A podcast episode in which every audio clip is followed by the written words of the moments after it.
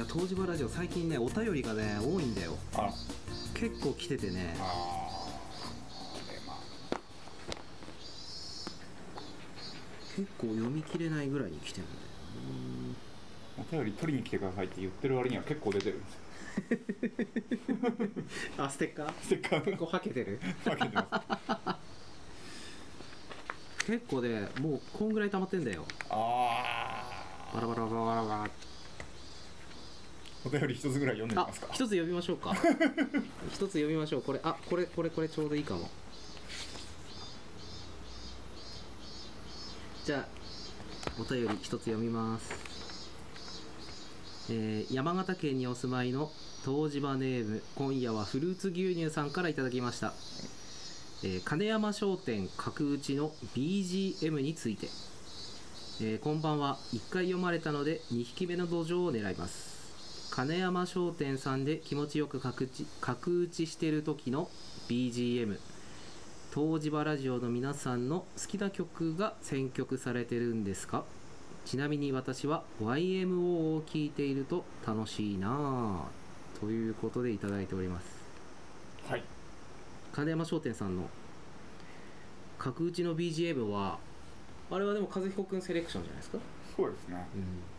うん。まあななんとなく昭和歌謡のセレクトを そうだね。ミックスサイトで見つけて見つけてというかうんうん。昭和歌謡で検索した引っかかったものが大体流れてます。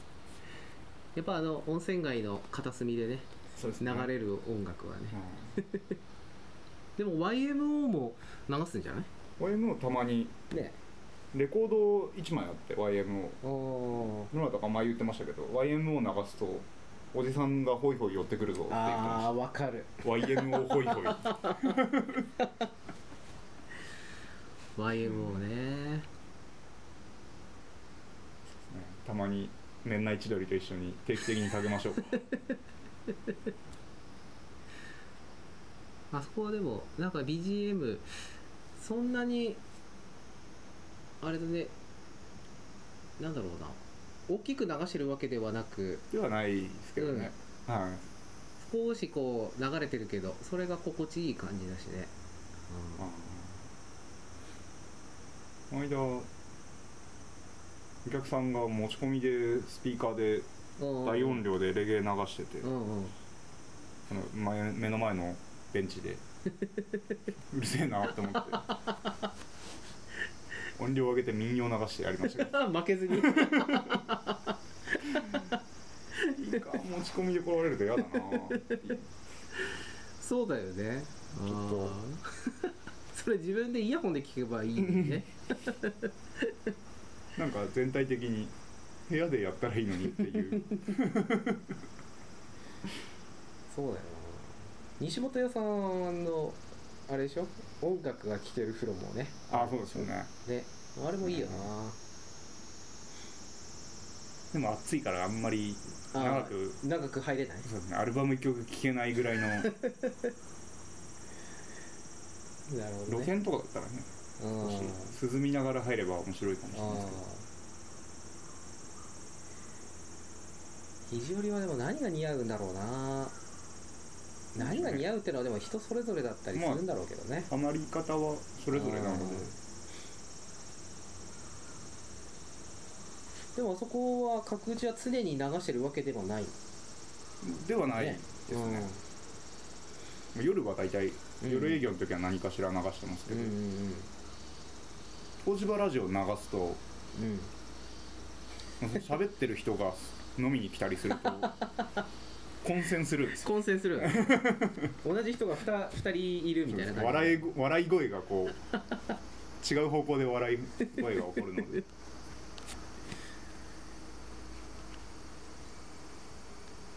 いいねでもあそこは。あとなんかレコードもあるでしょ？レコードもあります。再生できるしね、はい。一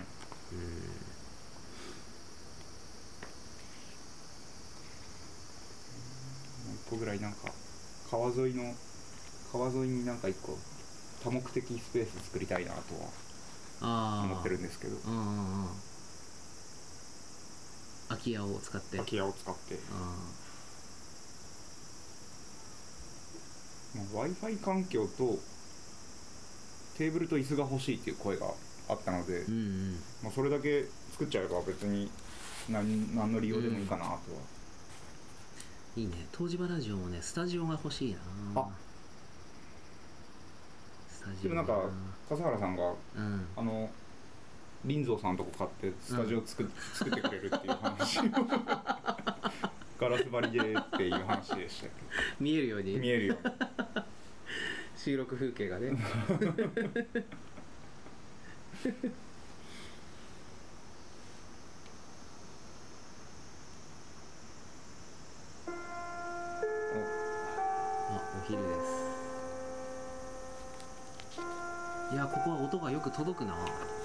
防災大倉も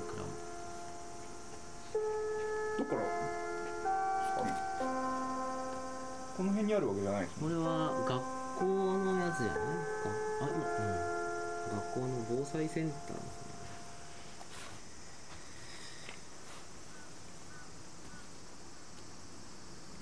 えーじゃあお便りをちょっと消化しようかな。せっかくなので。いやーもう本当にね続々といただいてんだよね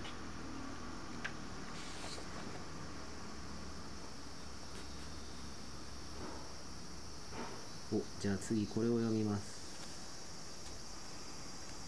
えーと神奈川県にお住まいの湯治場ネーム恋幸子さんからいただきました。頑張ってます。肘折温泉大好き。湯治場で癒されることやはり湯です。肘折の湯は最高です。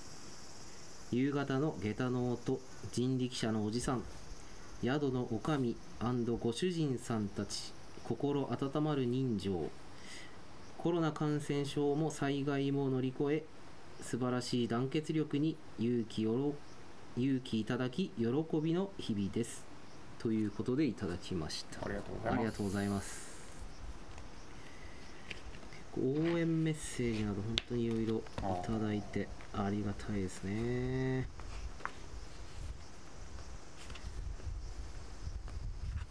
うーんとねどれがいいかなと。松田のスタジアムさんからはね相変わらず届くので。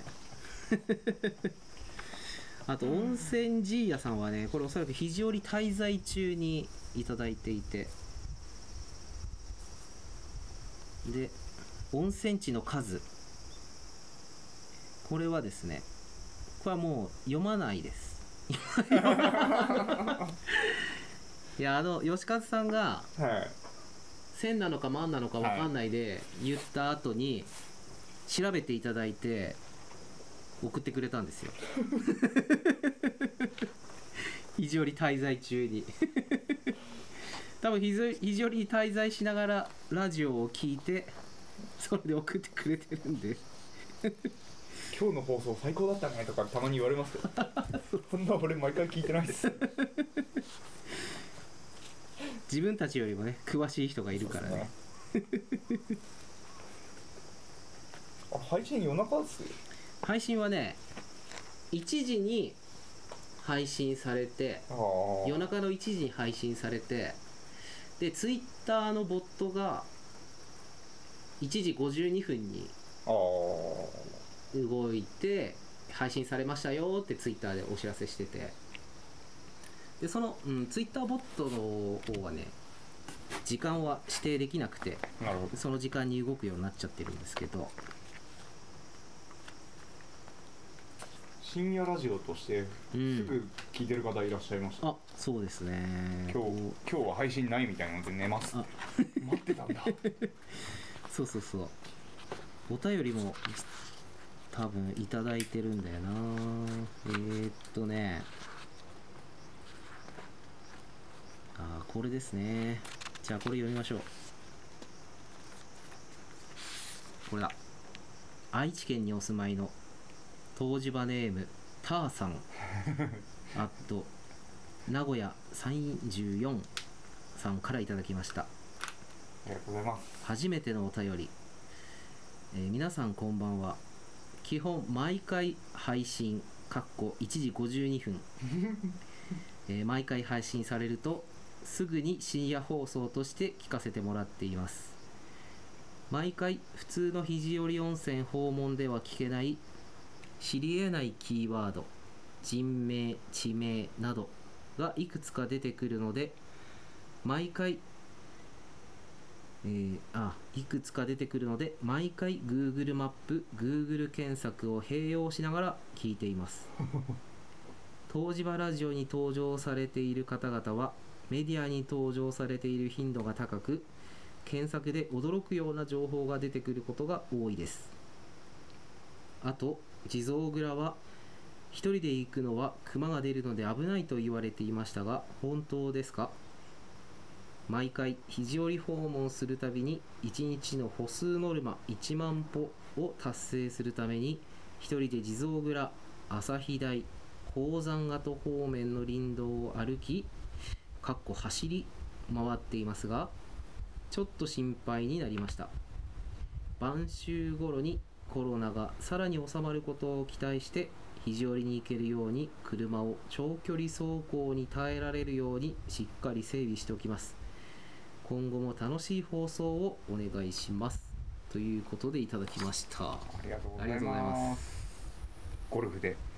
ですね。ゴルフでやってくる、そうですそうです、はい、今まさに言ってたその深夜放送で。違うそうそうそう。熊はでも、ね。どうなんだろう。あんまどうなんだろうな。鉱山のあたりの方が怖いですけどねなんか。うん朝日台とかは聞くかも。あー。熊。なんか高低差があった方がでも、なんとかなりそうな気がするんですけど。うん。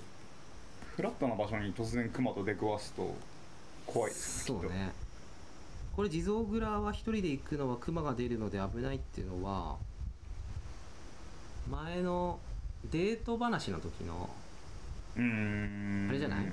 団子屋さんが